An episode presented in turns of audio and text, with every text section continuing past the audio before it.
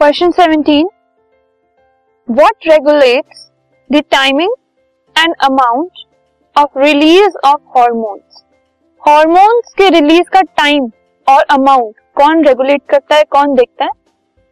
So this is regulated by the feedback mechanism feedback mechanism से ये पता लगता है कि किस टाइम हार्मोन को सिक्रीट होना है और कितना सिक्रीट होना है। जैसे कि glucose level in the body is maintained constant by either of the following feedback mechanism एक एग्जांपल के को हम देखते हैं कि जो बॉडी का ग्लूकोज लेवल है, वो दो तरीके से मेंटेन होता है।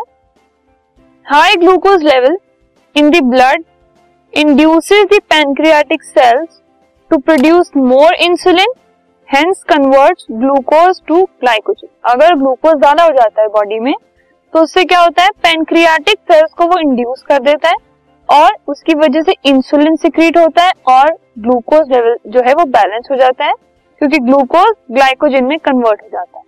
सो so, हाई अगर हो जाता है तो वो बैलेंस कैसे होता है? पेनक्रियाज को इंड्यूस करके।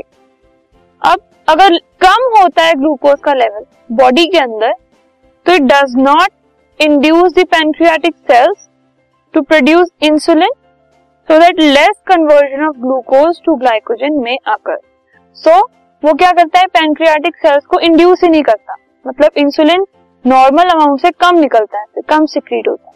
तो उसकी वजह से कम ग्लूकोज ग्लाइकोजन में कन्वर्ट होता है इसीलिए body glucose level body sugar level maintain रहता है। This podcast is brought you by Hub Hopper Shiksha Abhiyan अगर आपको ये पॉडकास्ट पसंद आया तो प्लीज़ लाइक शेयर और सब्सक्राइब करें और वीडियो क्लासेस के लिए शिक्षा अभियान के यूट्यूब चैनल पर जाएँ।